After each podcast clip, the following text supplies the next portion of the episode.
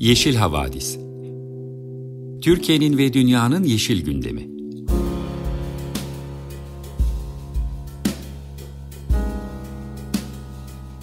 Hazırlayan ve sunanlar Demet Yaman Er, Savaş Çömlek, Dilan Altın Makas, Sare Abit ve Tansu Yeşilkır.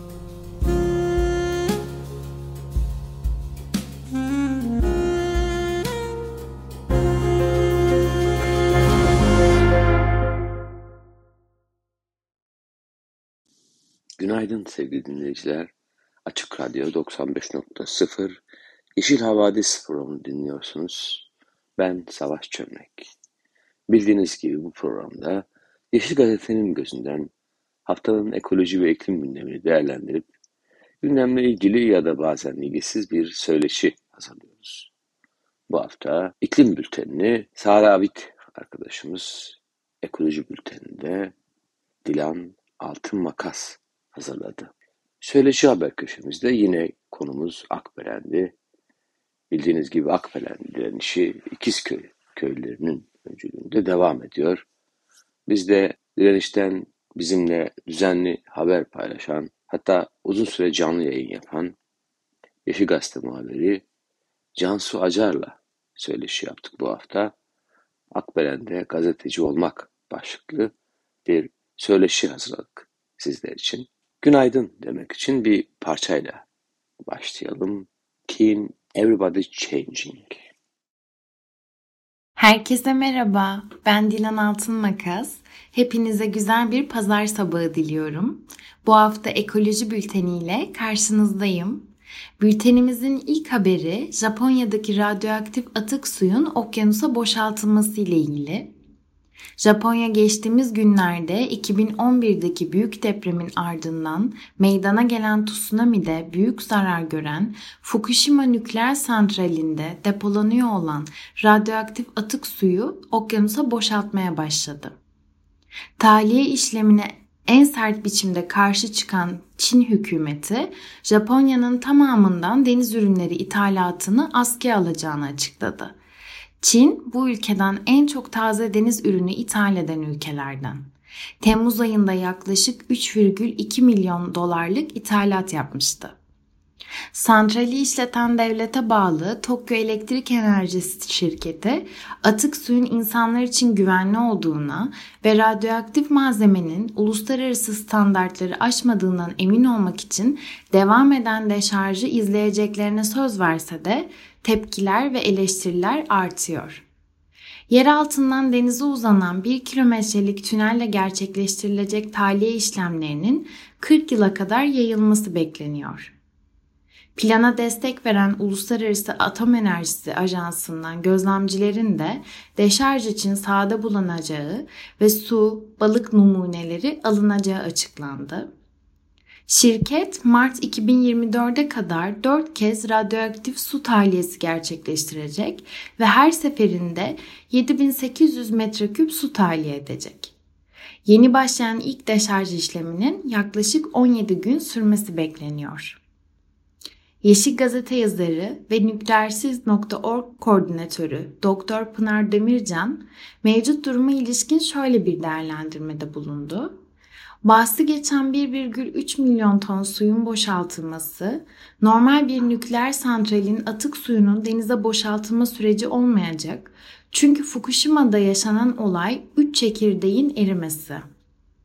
Buradan dökülen suda normal bir nükleer atık sudakinden 10 veya 20 bin kat daha fazla tritium var. Bu suyun denize boşaltılması halinde 10 yıl içinde tüm dünya denizleri ra- radyoaktiviteye bulunacak. Arıtma da yapılamıyor çünkü arıtma tesisi 2021'de bozuldu, devreden çıkarıldı ve su birikmeye devam etti. Çin ve Güney Kore başta olmak üzere Japonya'ya yakın ülkeler bu durumdan daha hızlı etkilenecekler. Denizlere karışacak olan su, çeşitli hücrelerin zarar görmesi, DNA bozulması ve kanser gibi birçok sağlık sorununu beraberinde getirecek. Bilinmezliklerle dolu ve tehlikeli bir durumla karşı karşıyayız. Evet, bir sonraki haberimiz yüksek sıcaklıkların tropikal ormanları üzerindeki etkisi hakkında. Bilim insanları tropikal ormanlardaki ağaç yapraklarının fotosentez yapamayacak kadar ısınabileceği uyarısını yaptı. Nature dergisinde yayımlanan araştırmaya göre Güney Amerika'dan Güneydoğu Asya'ya uzanan tropikal ormanlardaki bazı yaprakların karbondioksit, güneş ışığı ve su kullanarak enerji ürettikleri fotosentez sıcaklıkları 46.7 dereceye ulaştığında işlememeye başlıyor. Bu sıcaklık yüksek gibi görünebilir ancak bilim insanları yaprakların havadan çok daha sıcak olabileceğini belirtiyor.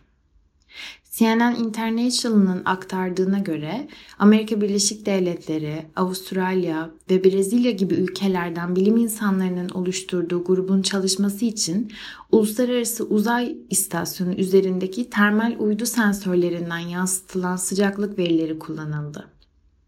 Bu veriler yerden yapılan yaprak ısındırma deneylerinden elde edilen gözlemlerle birleştirildi. Uzmanlar orman tabanı sıcaklıklarının ortama, ortalama olarak 34 dereceyle zirve yaptığını, bazı yerlerde ise 40 dereceyi aştığını da kaydetti. Raporda tropikal ormanların fotosentez yapmaları açısından 4 derece daha ısınmayı tolere edebileceğini, bu seviyenin üzerine çıkılırsa kritik sıcaklık eşiklerini aşan yapraklarının sayısının %1.4'e kadar yükselebileceğini işaret edildi. Bu durum ise büyük ölçekli yaprak kaybına ve ağaçların ölümüne yol açabilir. Mevcut iklim politikaları göz önüne alındığında bu sene içinde 2,7 derece sıcaklık artışı tahmin ediliyor. Ancak fosil yakıtların yakılmasının devam etmesi durumunda 4 derecelik bir artışın çok da uzak olmadığı belirtiliyor. Neredeyse tüm yaşam, insanlar da dahil olmak üzere besin üretimi için doğrudan veya dolaylı olarak fotosenteze bağımlıdır diyen çalışmanın yazarlarından bilim insanı Kevin Collins, küresel ısınmanın tüm canlılığı riske attığını vurguluyor. Bir sonraki haberimizin başlığı ise Kozaltı'nın tarım alanında açmak istediği madene çet gereksiz kararı. Tasarruf Mevduatı Sigorta Fonu tarafından 15 Temmuz darbe girişiminin ardından kayyum atanan Kozaltın işletmelerinin Manisa'nın Demirci ilçesi Ahatlar Mahallesi'nde açmak istediği altın madenine Çevre Şehircilik ve İklim Değişikliği Bakanlığı'ndan onay çıktı. Bakanlığın çet gerekli değildir kararı verdiği maden 5 yıl boyunca açık ocak olarak işletilecek. Elde edilecek 506.250 ton cevherinde Ovacık altın madeni sahasında işleneceği belirtildi. Proje alanı Tapu Kadastro Genel Müdürlüğü parsel sorgu sistemine göre orman, tarım, bahçe ve harman yeri arazileri üzerinde kalıyor. Söz konusu alanda çok sayıda kiraz ağacı da bulunuyor. 21 hektarlık alanı kapsayacak ocağın üretim faaliyetleri sırasında ayda 16 defa patlatma işlemi yapılacağı, her patlatmada 22 delik açılarak her bir deliğe 15,5 kilogram patlayıcı konulacağı açıklandı. Altın madenciliğinde arama, sıyırma ve patlatma aşamalarının ardından öğütme siyanürleme ile atıkların depolanması geliyor. Madenciliğin tüm bu aşamaları doğa ve insan sağlığı için farklı tehditler içeriyor. Evet yavaş yavaş bültenimizin sonuna gelirken bu sefer güzel bir gelişmeden bahsetmek istiyorum sizlere. Ekvador'da yapılan tarihi referandumda halk %60'a yakın hayır oyu kullanarak Amazon'un korunan bölgelerinden biri olan Yasuni Milli Parkı'nın da yer aldığı 43. blok olarak bilinen bölgede petrol arama ve sondaj operasyonlarına karşı çıktı. Referandum sonuçlarıyla birlikte Amazonlardaki insanları ve biyoçeşitliliği tehlikeye atan petrol sondajlarını tamamen durdurmaya yönelik yapılması gerekenler tartışılmaya başlandı. 43. bloktaki petrol sondajlarının durdurulma düşüncesi ilk olarak 2007'de dönemin başkanı Rafael Correa tarafından dile getirildi. Gelişmiş ülkelerden gelecek fona bağlı olarak çalışmaları durduracağını açıklayan Korea, Ağustos 2013'te beklenenden az finansman sağlanması gerekçe göstererek, finansman sağlanmasını gerekçe göstererek çalışmalarını devam edeceğini bildirdi. Karara karşı çıkan yerliler ve ekoloji savunucuları Yasunidos hareketiyle birlikte referandum çağrısında bulundu ve yaklaşık 10 yıllık mücadele sonrasında bu isteklerine kavuştu. Ancak ne yazık ki referandum kararı sadece 43. bloğu kapsıyor. Amazon'un diğer bölgelerinde yapılan petrol çalışmaları devam ediyor ve buralarda birçok kaza meydana geliyor. Kazaların büyük bir çoğunluğu petrolün nehirlere sızmasıyla sonuçlanıyor. Umuyoruz ki bu gelişme güzel bir başlangıç noktası oluşturur ve mücadelesi esnasında kendini yalnız ve umutsuz hisseden yaşam savunucularına da bir destek olur.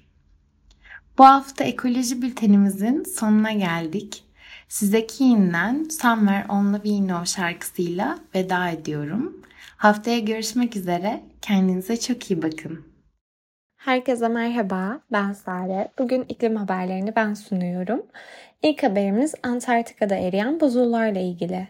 Antarktika Yarımadası'nın batısında yer alan Bellinghausen denizinde incelenen 5 imparator pengueni kolonisinin 4'ünde geçen kış devasa bir deniz buz kaybı yaşandığı için yavru imparator penguenlerin hiçbiri hayatta kalamadı. Yavruların altındaki deniz buzu okyanusta yüzmek için gereken su geçirmez tüyleri geliştiremeden eridi ve parçalandı.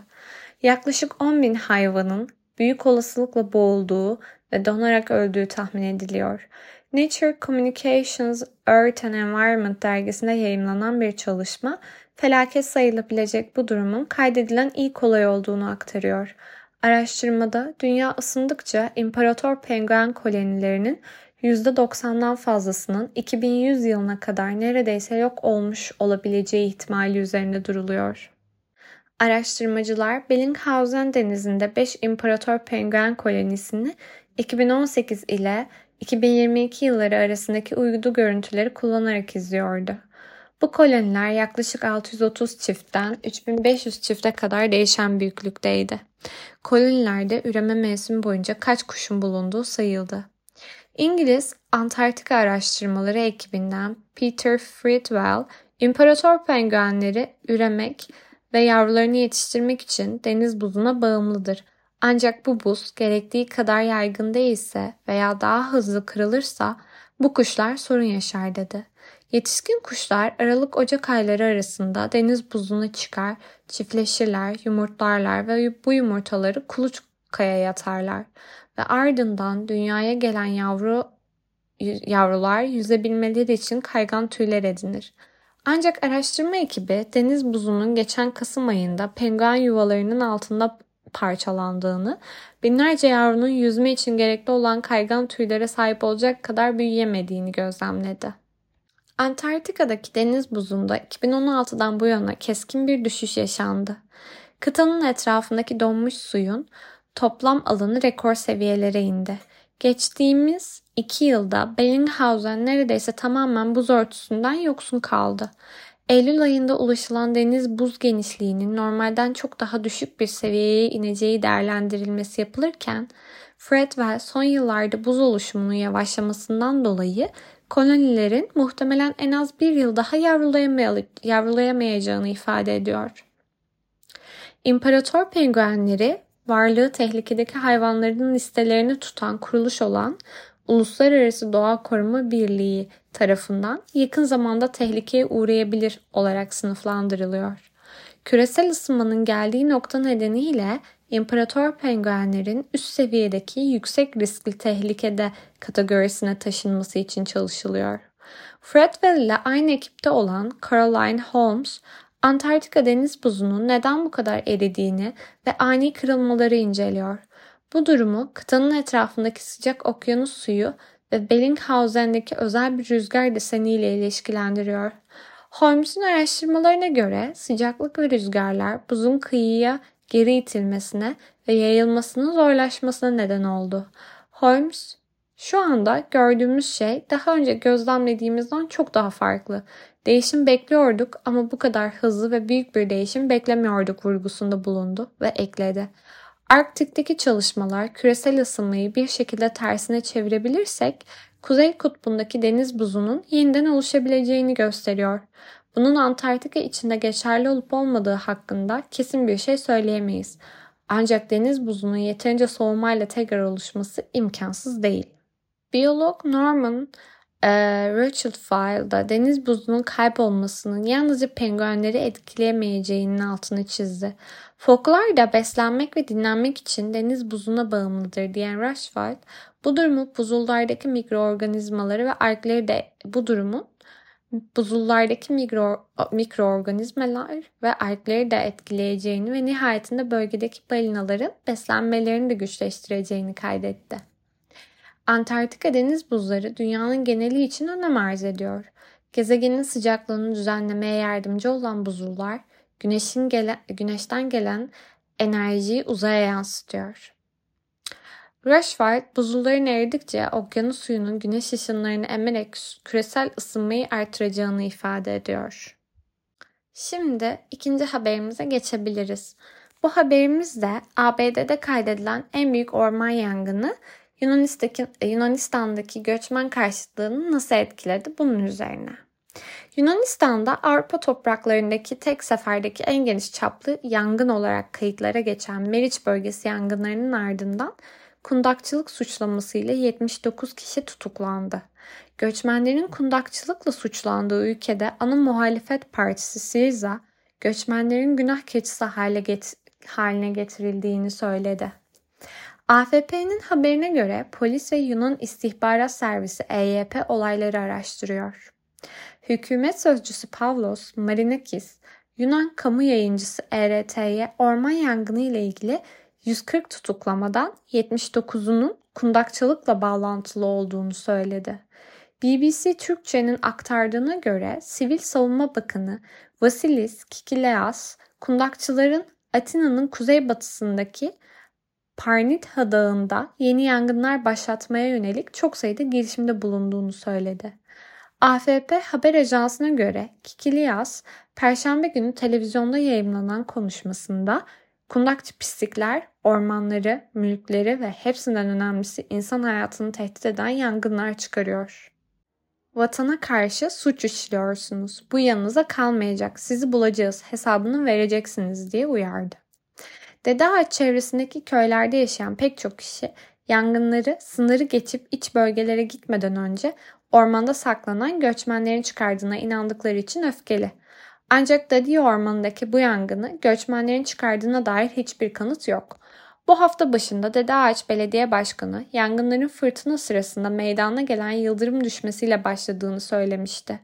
Facebook'ta canlı yayımlanan ve Dede Ağaç bölgesinde çekilen bir video bir adamın mültecileri ve göçmenleri tutukladığını ve onları arabasına bağlı bir römorka kilitlediğini göstermesinin ardından Yunanistan'da kargaşaya neden oldu. Videoda adam araçta dolaşarak göçmen ve mültecileri Yunanları yakmaya çalışmakla suçluyor. Daha sonra birkaç korkmuş genç adamı göstererek kapıyı açıyor. Polis videodaki bu Yunan adamı kendisine yardım ettiğinden şüphelenilen iki kişiyle birlikte gözaltına aldı. Gözaltı gerekçesi olarak Suriye ve Pakistan kökenli 13 yasa dışı göçmenin yasa dışı olarak tutulmasını gösterdi. Yanan ormanlık alandan e, ülkeye kaçak yollarla giren göçmenlere ait olduğu düşünülen 18 ceset bulunmuştu. Cesetlerin 500 metrelik bir yarıçap içinde bazılarının bir koyun ağılının yakınında bulunduğunu söyleyen adli tıp uzmanı Pavlos Pavlidis, ölenlerin tamamının erkek ve ikisinin reşit olmadığını söyledi. Yüksek Mahkeme Savcısı Georgia Adelini, Meriç bölgesindeki yangınların nedenleri ve Dadi Ormanı'ndaki 18 cesedin bulunmasının ardından göçmenlere yönelik ırkçı şiddet iddiaları hakkında ikili soruşturma yapılması çağrısında bulundu. Cesetler otopsi yapılmak üzere Dede Ağaç'a götürüldü. Ancak kimliklerin tespiti oldukça zor ve yakınlarının ortaya çıkması gerekecek. BBC'ye konuşan Suriyeli bir adam 27 yaşındaki kuzeninden 4 gün boyunca haber alamaması nedeniyle yangında ölmüş olduğundan korktuğunu söyledi. Kuzeni ormanı eski bir yolu takip ederek geçmeyi uman Suriyeli, Afgan ve Iraklıların olduğu bir gruptaydı. Yunan polisi Ağustos ayı boyunca günde 900 kadar kişinin sınırı geçmeye çalıştığını ve yüzlerce kaçakçının tutuklandığını açıklamıştı.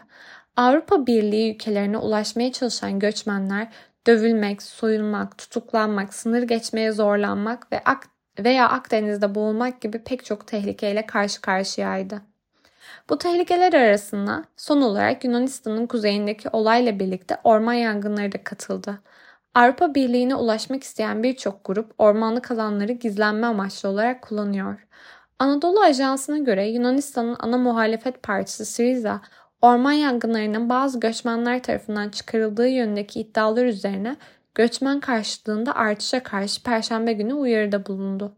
Bölgedeki orman yangınlarında düzensiz göçmen olduğu sanılan 18 kişinin hayatını kaybettiğini kaydeden Siriza, yaptığı açıklamada Yunanistan yanarken göçmenlerin hükümetin yangınlarla etkili bir şekilde mücadele edememesinin günah keçisi haline getirildiğini, tüm bu olayların sorumlusunun da göçmenlermiş gibi gösterildiğini söyledi. Açıklamada ayrıca hükümet dış düşman hissini körükleyen nefret mesajları göndermekle de suçlandı. Hükümetin yangınlarla mücadelede yetersiz kaldığını savunanlar Atina'da protestolar düzenliyor. Tüm Mücadeleci İşçiler Cephesi adlı sendikada Cuma akşamı hükümetin insanı, yaşamı ve çevreyi korumadaki yetersizliklerini protesto etmek için Atina'da insanları sokaklara çıkmaya çağırdı. Çağrıya turizm, inşaat, matel ve gemi inşaat, eczacılar gibi farklı iş kollarının sendikalarından olumlu yanıt geldi. Avrupa Komisyonu Avrupa Kriz Yönetimi Komiseri Janes Lenarčič de Cumartesi günü liman kenti Dede Ağaç yakınlarında patlak veren büyük yangın Avrupa'da bir yerde bugüne kadar görülen en büyük e, Avrupa Birliği'nde de bugüne kadar kaydedilen en büyük orman yangını. Avrupa Birliği'nin Kopernikus uydusu verilerine göre 72 bin hektardan büyük bir alanın kaybedildiği orman yangını Avrupa topraklarında bugüne kadar gerçekleşen en büyük orman yangını olarak kayıtlara geçti. Türkiye'de 2021 yılındaki yangın sezonunda Marmaris, Manavgat ve Bodrum'da toplam 160 bin hektar alan kül olmuştu. Yunanistan'ın kuzeydoğusundaki Dadia Ormanı'nda yangınlar hala sürüyor. Ancak Meriç bölgesindeki en büyük yangın artık Dede Ağacı'nın batısında. Şimdi de üçüncü ve son haberimize geçiş yapıyoruz. Norveç'te fosil yakıt şirketi petrol ve gaz platformlarına enerji sağlamak için dünyanın en büyük yüzen resmini kurdu. Dünyanın en büyük yüzen rüzgar santrali 23 Ağustos'ta Norveç'in batı kıyısında resmen hizmete açıldı. E, Hywind e, Tampern adındaki dev santral hemen bitişindeki fosil yakıt devi Equinor petrol ve gaz platformlarını beslemek için 88 megawattlık enerji üretecek. Equinor Kasım ayında enerji üretmeye başlayan ve bu ayın başlarında tam kapasiteye ulaşan rüzgar santrali için diğer petrol firmaları OMV ve Var Enerji ile ortaklık kurmuştu. Üretilen enerji Kuzey Denizi'ndeki 5 açık deniz petrol ve gaz platformuna enerji sağlamak için gereken enerjinin yaklaşık %35'ini karşılayacak. 11 dev tribününü e, deniz tabanına sabitlemek için yeni bir teknoloji kullanan proje çevre, çevrecilerden karışık tepkiler aldı. E, Reuters'in aktardığına göre petrol ve doğal gaz alanlarından kaynaklanan emisyonların azaltılmasına yardımcı olacak olsa da iklim kampanyacıları fosil yakıt sondajlarını tamamen durdurmanın zamanının geldiğini savunuyor. Greenpeace'in yeni bir raporu rüzgar ve diğer enerji çözümlerinin Econor'un portföy, e, portföyünde ne kadar küçük bir rol oynadığının altını çiziyor. Örgütün Orta ve Doğu Avrupa'nın 12 Avrupalı petrol şirketi üzerinde yaptığı analize göre Norveç merkezli şirket bütçesinin yalnızca %3'ünü gerçek düşük karbonlu yatırımlara ayırıyor. Hywind Tampen doğrudan okyanus yatağına sabitlenmek yerine deniz tabanına sabitlenmiş yüzer bir tabana yerleştirilmiş 11 rüzgar tribününden oluşuyor. Bu endüstri uzmanlarınca açık denizdeki daha derin sularda kullanıma uygun bir teknoloji olarak kabul ediliyor ve şirket teknolojiyi daha da geliştirmek istiyor. Norveç'in petrol ve gaz üretiminin yaklaşık %70'ini gerçekleştiren firma, Ukrayna'daki savaşın ardından Avrupa'da aşırı yüksek gaz fiyatlarından yararlanarak 2022'de karını bir önceki yıla göre %134 arttırmıştı. Yenilenebilir enerji ise aynı yıl firmanın toplam enerji üretiminin yalnızca %0,13'ünü oluşturdu. Greenpeace'e göre iş modelinin net fosil yönelimi e, yatırımlarında da açıkça görülüyor. 2022'deki yaklaşık 10 milyar doların 8,3 milyar doları doğrudan petrol ve gaz üretiminin genişletilmesine veya istikrara kavuşmasına harcandı. Çoğu petrol şirketi gibi Equinor da 2050 yılına kadar net sıfır şirket olacağını söylüyor. Ancak bu son tarihe kadar bile 2050 enerji karışımında hala petrol ve doğal gaza ihtiyaç olacağını savunuyor. Şirket kalan emisyonlarını nötralize etmek için karbon denkleştirmeleri kullanmayı planlıyor. Greenpeace'in kampanyacısı Kuba e, Gogolevski çok ihtiyaç duyulan temiz enerjiyi sağlamak yerine bizi yeşil aklayan yani aslında greenwashing olarak daha çok bildiğimiz kavram e, çöplerle besliyorlar. Big Oil'ın gerçek değişimi uygulama konusundaki istekliği, isteksizliği iklime ve gelecek nesillere karşı bir suçtur dedi. Norveç hükümeti ise 2040 yılına kadar 30 gigawatt açık deniz rüzgar enerjisi hedefliyor. Bu da ülkenin mevcut elektrik üretimini ikiye katlayacak. Greenpeace, Norveç'in Paris Anlaşması kapsamındaki ulusal iklim hedeflerine ulaşması için denizdeki ve karadaki tesislerin elektrifikasyonunun şart olduğuna dikkat çekiyor. Bunlar Norveç'in genel emisyonlarının yaklaşık dörtte birine katkıda bulunuyor. Bu haberle birlikte de iklim bültenimizin sonuna geldik. Sizlere Aurora'nın The Seed şarkısıyla veda ediyorum. Haftaya tekrar e, yeni iklim haberleriyle görüşmek üzere. Hoşçakalın. Günaydın sevgili dinleyiciler. Açık Radyo 95.0 Yeşil Havadis programını dinliyorsunuz. Söyleşi Haber köşemizde bugün değerli bir konuğumuz var. Yeşil Gazete'den bir konuğumuz var. Yeşil Gazete muhabiri, Akbelen'de canlı yayın yapan, Yeşil Gazete'den canlı yayın yapan, her gün oradan bizimle haber paylaşan gazeteci bir arkadaşımız kendisi.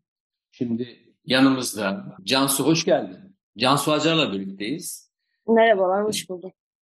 Cansu şöyle başlayalım istersen. Akbelen'de gazeteci olmak nasıl bir şeydi? Uzunca bir süre Akbelen'de e, kaldın. Akbelen direnişleri, direnişçileriyle beraber bulundun ve olup bitenleri bizimle gazeteci olarak paylaştın.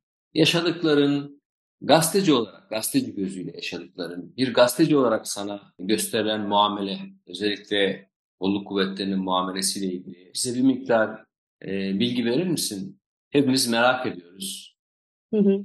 E, tabii aslında ilk gittiğim günden başlayabiliriz. E, daha önce de Akbelen'de bulunmuştum ben. E, o zaman daha fazla tabii ki e, orman vasfını koruyan bir alandı. Son 24 Temmuz'da e, Limak'ın girdiği andan itibaren yani YK Enerji ve İçiştaş'ın ağaçları kesmeye başladığı andan itibaren orada zaten bir e, jandarma e, yoğunluğu vardı.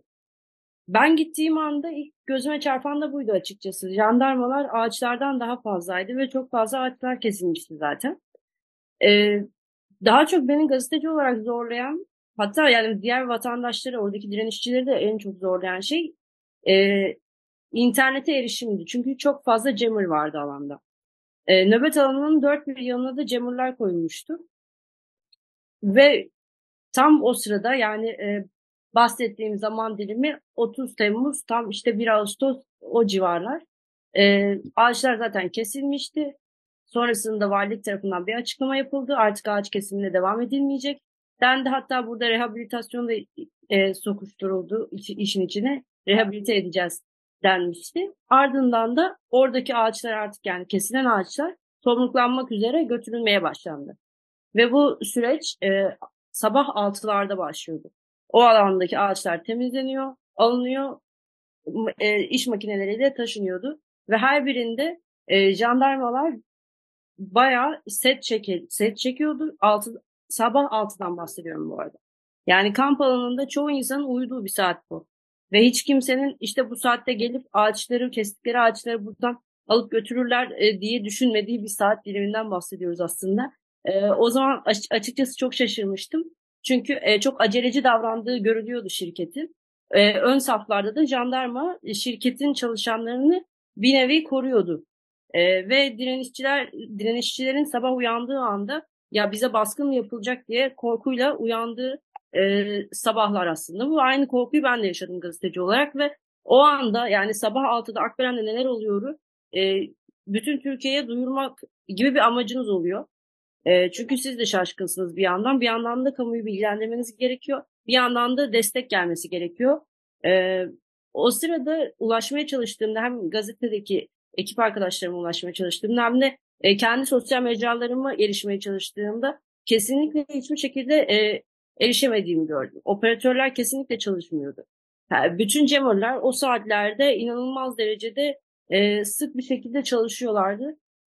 Bu haberi iletme ya da işte iletişime geçme özgürlüğümü tamamen kısıtlamıştı. Şeyi hatırlıyorum e, artık saat 7 civarındaydı ve sürekli ulaşmaya çalışıyorum. Yani hepimiz öyleyiz bu arada. Bütün basın mensupları. E, işte bazı operatörlerde mesela hiç çekmiyor. Vodafone gibi operatörlerde mesela e, hiç kimsenin herhangi bir şekilde sonraki günlerde de yani bu jammerların e, daha az çalıştırıldığı saatler de vardı. E, o saatlerde daha hiç çalışmayan operatörler vardı. Fakat e, yani benim kullandığımda saat bir saat sonrasında ancak 30 santimlik bir alan bulabildim ve bütün alanı yürüyoruz bu şekilde. Bütün alanı elimizde telefonla bayağı hani çok yıllar önce de yıllar önce de bir şeyde yaşıyormuşuz gibi sinyal arıyorduk. Bu gerçekten çok can sıkıcıydı çünkü e, oradaki olanları bir saat en azından rötarla aktarmak zorunda kaldık. Ve hiçbir şekilde neden jammerlar çalıştırılıyor? Bununla ilgili izin var mı? Ee, neden biz kilometrelerce uzağa yürümek zorundayız diye sorduğumuzda da herhangi bir cevap almıyorduk. Yani basın mensupları olarak da zaten vatandaşlar olarak da almıyorduk. Onun dışında şöyle bir şey var. E, gazeteci olarak bundan da bahsetmek isterim. E, yani basın emekçisi olarak orada bulunduğumuzda aslında biz buradaki haberi hani e, dışarıya servis etmek için orada bulunuyoruz. Aslında görevimiz bu. Fakat bunu gerçekleştirmemek için, daha doğrusu zorlamak için e, sürekli GBT'ler de yapılıyordu. Bu direnişçi işte e, avukat ya da işte basın mensubu fark etmeksizin alana yani nöbet alanına giren herkese yapılıyordu. E, her seferinde GBT'mize bakılıyor. İşte sürekli e, TC kimlik numaralarımız alınıyor. Sürekli basın kartını gösteriyoruz. Fakat e, yarım saat önce yapmış olmamıza rağmen yarım saat sonra geldiğimizde tekrar aynı şeyler yapılıyordu. Ve bunları en başta A4 kağıtlarına yazıyorlardı.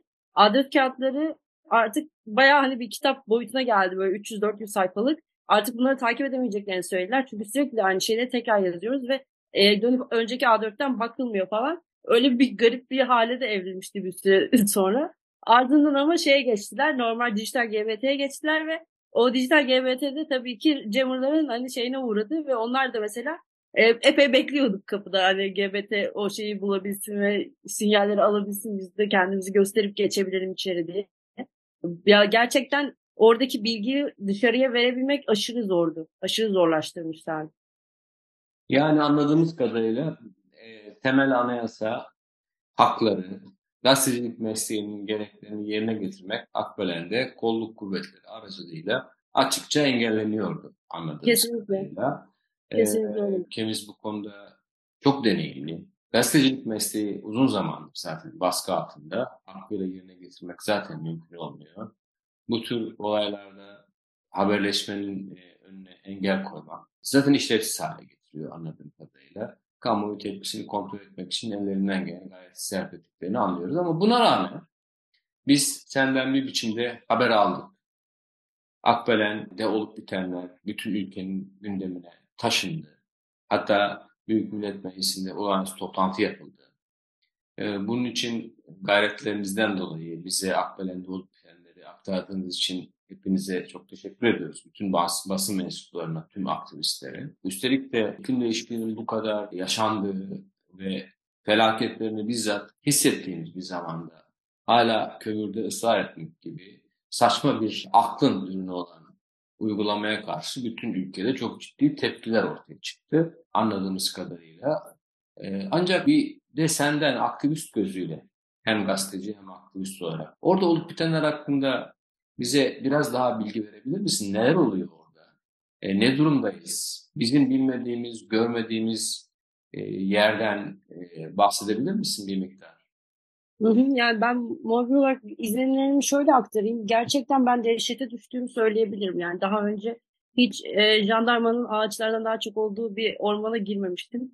E, ve bu Akbelen e, aslında yıllardır e, süre gelen bir direnişin sembolü. Ve Türkiye'de e, ekoloji anlamında, ekolojik tahribat anlamında e, bunun hayata geçmemesi için gerçekten e, köylü, köylüsüyle çok çok uzağındaki o köylüyle hiçbir alakası olmayan aktivistiyle e, çalışılan çaba gösterilen bir yerde Akbelen. E, ve bunun için hukuki e, yollarda sürekli deneniyor. Hala da deneniyor. Birçok şekilde başvurular yapılıyor. E, Akbelen'den bahsedeyim birazcık daha işte gözünüzde canlandırabilmeniz adına. E, Akbelen nöbet alanı insanların işte direnişçilerin hep e, ziyaret ettiği e, nokta ve kaldıkları bir alan. Çadırlarda kalıyorlar burada insanlar. Bu alanda e, bir mutfak var. E, aynı zamanda jeneratörler var. E, bir jeneratör var. Su tankeri var. Suyu buradaki suyu da bu arada bir arada bir ara engellenmeye çalışılmıştı. E, valilik o, o zaman Orhan Tavlı'ydı. Sonrasında e, başka bir noktaya atandı. E, izin vermemişti. Dört yıldır kullanılan e, su tankerini e, sağlık gerekçeleriyle izin verilmediği söylenmişti. E, ancak şu an su tankeri orada direnişçilerin e, eylemi sayesinde. E, bir tuvalet alanı var. Aslında e, yediğinizin, yediğinizi ve içtiğinizi sürekli e, kendi hayatınıza göre şekillendirebileceğiniz bir yer olduğunu söyleyebilirim. Çünkü e, aşırı bir dayanışma hali var orada. E, eksikliğini çekebileceğiniz tabii ki bir takım şeyler olacaktır. E, örneğin çamaşır yıkama gibi duş gibi, duş alma gibi bir takım eksiklikler olacaktır ama bölgede bunu e, yardımcı olan bu e, açıkları gideren e, bir takım şeyler de var. Müracaat edilebilecek insanlar da var öyle söyleyeyim. E, gerçekten bölgedeki insanlar da Akbelen direnişine çünkü destek olmaya çalışıyorlar. E, en başından itibaren yani 24 Temmuz'dan itibaren bugüne kadar oraya birçok direnişçi gelip gitti ve bu direnişçiler arasında çevre grupları da var. Yani çevre dernekleri, STK'lar, e, iklim eylemcileri, pek çok insan vardı. Pek çoğu da bu sürede aslında kalıcı olarak orada e, direnmeye devam etti. Çadırlarda kalıyorlardı. Bazıları römorkta kalıyordu. E, bazıları yakın bir yerde e, otelde kalıyordu. Zaten köylülerin evlerinde ara sıra e, gidip gelmeler oluyordu. E, o açıdan hani herhangi bir sıkıntı yoktu. Fakat e, son dönemde artık bölgedeki yoğunluğun azalmaya başladığını söyleyebilirim. Akbelen'deki insanların da en çok e, dile getirdiği şey de bu zaten. Akbelen'i e, savunmaya devam etmeliyiz. Akbelen'i maden çukuru olmaktan kurtarmaya devam etmeliyiz. Çünkü hala buradaki e, ormanı kurtarabiliriz. Buradaki ağaçlar kesilmiş olsa bile e, buradaki ormanı kurtarabiliriz diyorlar. Bu nedenle de aslında çağrı yapıyorlar insanlara ve desteği bekliyorlar. E, direniş ruhu hala sürüyor ve çok e, barışçıl bir protesto aslında sergileniyor Akbelen'de. Ee, onun dışında şöyle bir şey daha söyleyebilirim. Bundan da bahsetmek istiyorum aslında. Biz oradayken e, İklim Adaleti Koalisyonu bu yine e, Akbelen'e direniş için destek olan gruplardan biri, çevre gruplarından biri. İklim Adaleti Koalisyonu Milas'ta ve Ören'de bildiriler dağıtmıştı. 6 Ağustos'ta Akbelen'de büyük bir buluşma gerçekleştirilecekti o zaman ve Milas'taki insanların Akbelen'deki mücadeleye nasıl baktığını görebilme şansına nail oldum aslında o sırada. Ve çoğunluğun şunu söylediğini duydum. İşte oradaki ağaçlar kesildi artık orası için bir şey yapamayız. E, fakat öyle değil. Yani bunu gerçekten duyurması lazım insanların. Oradaki e, biyoçeşitlilik hala kurtarılabilir. Hala e, gördüğümüz şu an tamamen bir kahverengi toprak alan olsa da bunun hala kurtarılabileceğini sürekli dile getiriyor Akbelen'deki insanlar ve bütün çevre aktivistleri. E, o konuya dikkat çekersek bence e, çok anlamlı olacaktır. Yani Akbelen elden gitmiş değil, hala direniş sürüyor ve insanlar orada hala bunun için mücadele veriyor. Sevgili Cansu, bu verdiğin e, bilgiler ve davetin için çok teşekkür ederiz. Sana ve böylece tabii bütün dinleyicilerimizle Akbelen mücadelesinin devam ettiğini tekrar duyurmuş olalım. Başka bir şey daha sormak istiyorum. Sürekli haberlerin bir köşesinde geçen bir sorundan bahsetmek istiyorum. 10 tane muhtarın Akbelen e, direnişine muhalif olduklarını, şirketi desteklediklerine dair bir takım bildiriler yayınladıklarını okuduk. Ya da e, limakta ya da kömür madeninde çalışan işçiler genellikle işlerini kaybetme endişesi nedeniyle bu tür direnişlerde direnişlerin karşısına çıkartılırlar. Çoğu zaman daha önceki e, benzer olaylarda aynı şeyler yaşandı. Toplumdaki işsiz kalmakla, aç kalmakla toplum bir biçimde e, tehdit edilir ve bu tür direnişler kırılır. Bizim ülkemizde bu yöntem çok sık kullanılır kamu gücü tarafından. E, bu konuda e, bize bir şeyler anlatabilir misin? Orada bu süreçler nasıl yaşanıyor? İşçilerin tavrı nasıl? İşsiz kalma endişesi insanların hareket etmesine engel oluyor mu hakikaten? Ne dersin bu konuda? Ee, tabii yani muhtarlardan başlayayım. Ee, Türkiye Büyük Millet Meclisi'nde olağanüstü toplanma toplantı yapılmıştı. Ee, sanırım 8 Ağustos'tu. Ee, o zaman genel görüşme kabul edilmemişti ve genel görüşmenin kabul edilmemesine ilişkin olarak Necla Işık'la konuşmuştuk. Necla Işık biliyorsunuz ki Akbelen mücadelesinin önde gelen isimlerinden ve köy direkt e, alanda etkilenen evi bulunan neredeyse bir kilometre bile uzaklıkta olmayan evi bulunan bir köylü, e, bir direnişçi aynı zamanda. E, o muhtarlara gerçekten e, dikkat çekerek demişti ki milletvekillerini bırakıyoruz. Yani milletvekillerini bırakın muhtarlar bile hani bizim yanımızda olmadı. Bu gerçekten e, Akbelen'deki o kıyımın aslında o muhtarları da etkileyeceği, çok da yakından etkileyeceği ve bir sürü bugüne kadar gelip e, bir, bir, bir sürü köy yuttu. Gerçeği de ortada ve aslında muhtarların da bunu e, görebildiğini söyleyebiliriz. Çünkü birçok haberde de bunlara yer verildi. E, bu gerçekten Akbelen'deki mücadeleyi e, kıran e, en azından onlardan daha yakın olması beklenen insanların yani bu direnişe e, destek olması beklenen insanların bu şekilde destek vermemesi Akbelen'deki insanları elbette üzüyor. İkizköy'dekileri üzüyor. Onun dışında e, Limak, İç, İçtaş ve YK Enerji yani ikisinin iştiraki olan YK Enerji'nin e, kestiği ağaçlarda görevli olan çalış, çalışanlardan bahsedelim. Orada gerçekten güneşin alnında herkes gerçekten güneşin alnında ağaç kesilsin diye çalışmaya devam etti. Bu e, çok can sıkıcıydı çünkü orada kesilen her, bütün ağaçlar aslında bu insanların yararı, yani yararına değil zararına. Burada bahsedeceğim şey şu aslında. Burada e, ki termik santral ya da işte e, bunun uzantısı olarak kömür madeninde e, çalışmazsa asla iş bulamayacak e, diye bir şey yok bu insanlar. Zaten çevre aktivistleri de hep bunlardan bahsediyor. Bilimsel olarak açıklamaları var bunların. E, o açıdan aslında bu insanların korkmasına, gerilmesine gerek yok. Çünkü e, genelde bu tarz işlemlerde yani maden ocağı, kömür kömür madenleri e, gibi işlemlerde bu projeleri üstlenen şirketler e, diyorlar ki ben buradan işte e, kömür çıkartacağım, enerji e, sunacağım Türkiye'ye ve bununla birlikte bir kamu yararı elde edeceğiz ve buradan elde edeceğimiz kamu yararı orada ağaçların bulunmasından çok daha önemli diyor. Yani temiz bir ya da sağlıklı bir çevrede yaşama hakkı e, enerjinin ve paranın kesinlikle altında tutuluyor bu projelerde, bu dosyalarda. E, fakat bunun tam aksi olduğunu bence söylemeliyiz. Çünkü e, oradaki gerçekten bütün kesilecek e, orman varlığı, yok olacak orman, orman varlığı bütün oradaki çalışanların hayatına e, aynı zamanda onların e, geleceklerine de çok büyük sıkıntı yaratacak oradaki ağaçların kesilmesi.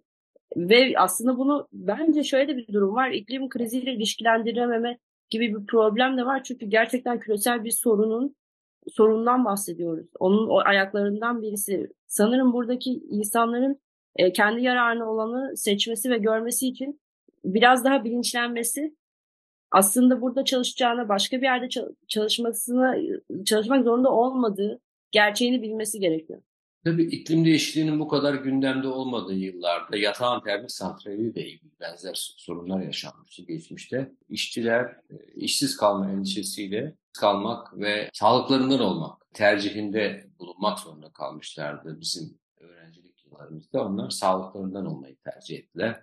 Aslına bakılırsa bir e, kömür madeni ya da bir termik santralin çevreye verdiği zarar insan sağlığına etkileri total olarak hesaplandığı zaman gelirlerinden çok daha yüksek. Bununla ilgili birçok hesap var ortada. Ülke gelirinin yüksek olduğu gibi bölge insanların da kaybettikleri sağlığın karşılığı değil. Böyle köylerinden dinlediğim kadarıyla toprağımız verimli, herkese yetecek kadar iş var burada. Madende ya da fabrikada çalışmaya kimsenin ihtiyacı yok demişler, diyorlardı. E, herhalde öyledir diye tahmin ediyorum. Değilse bile zaten sonuç itibariyle aslında temel haklarımız çerçevesinde hükümetin, kamunun buradaki insanların geçimini sağlayacak iş bulması zorunlu. Biz e, insanlara e, iş sahibi olsunlar diye sağlıklarından olmalarını kabul edecek değiliz tabii ki. Ya da kömür ya da termik santral gibi eskimiş artık hiç olmaması gereken ölü yatırımlara e, vergilerimizin akıtılmasını, teşviklerin akıtılmasını da tabii ki istemiyoruz. Bir de şöyle bir şey var, bölüyorum ama yani kömür Tabii. bahsettiğine kesinlikle katılıyorum. Çok doğru ve şeyi söylemek istedim tam bu noktada. Yani o kömür madeni sonsuz değil. Yani 9-10 tane köy yutmuş kömür madeni ve sonrasında bir iki köye daha sıçrayacak kömür madeni oradaki her şeyi yok edip sonrasında artık o maden olmadığında orası aslında tamamen hani terk edilmiş bir alan haline gelecek ve e, bunun herhangi birine bir yararı olması söz konusu dahi değil. Evet Cansu, maalesef süremizin sonuna geldik. Ee, Bence. en yakın zamanda bu röportajı dinleyicilerimizle paylaşacağız. Yeşil Gazete muhabiriyle ilk defa bir söyleşi yaptık. Yeşil Havadis programında. Umarım e, yeni programlarda, yeni konularda tekrar görüşürüz. Görüşmek üzere daha iyi konularda. Evet, sevgili dinleyiciler hoşça kalın. Bugünkü söyleşi köşemizin sonuna geldik. Hoşçakalın. Sevgili dinleyiciler, Söyleşi Haber köşemizin ardından bu haftaki Yeşil Havadis programının sonuna gelmiş bulunuyoruz. Bir sonraki programımızda görüşmek dileğiyle bugünlük hoşça kalın diyoruz. Veda parçamızda yine Aurora'dan Running with the Wolves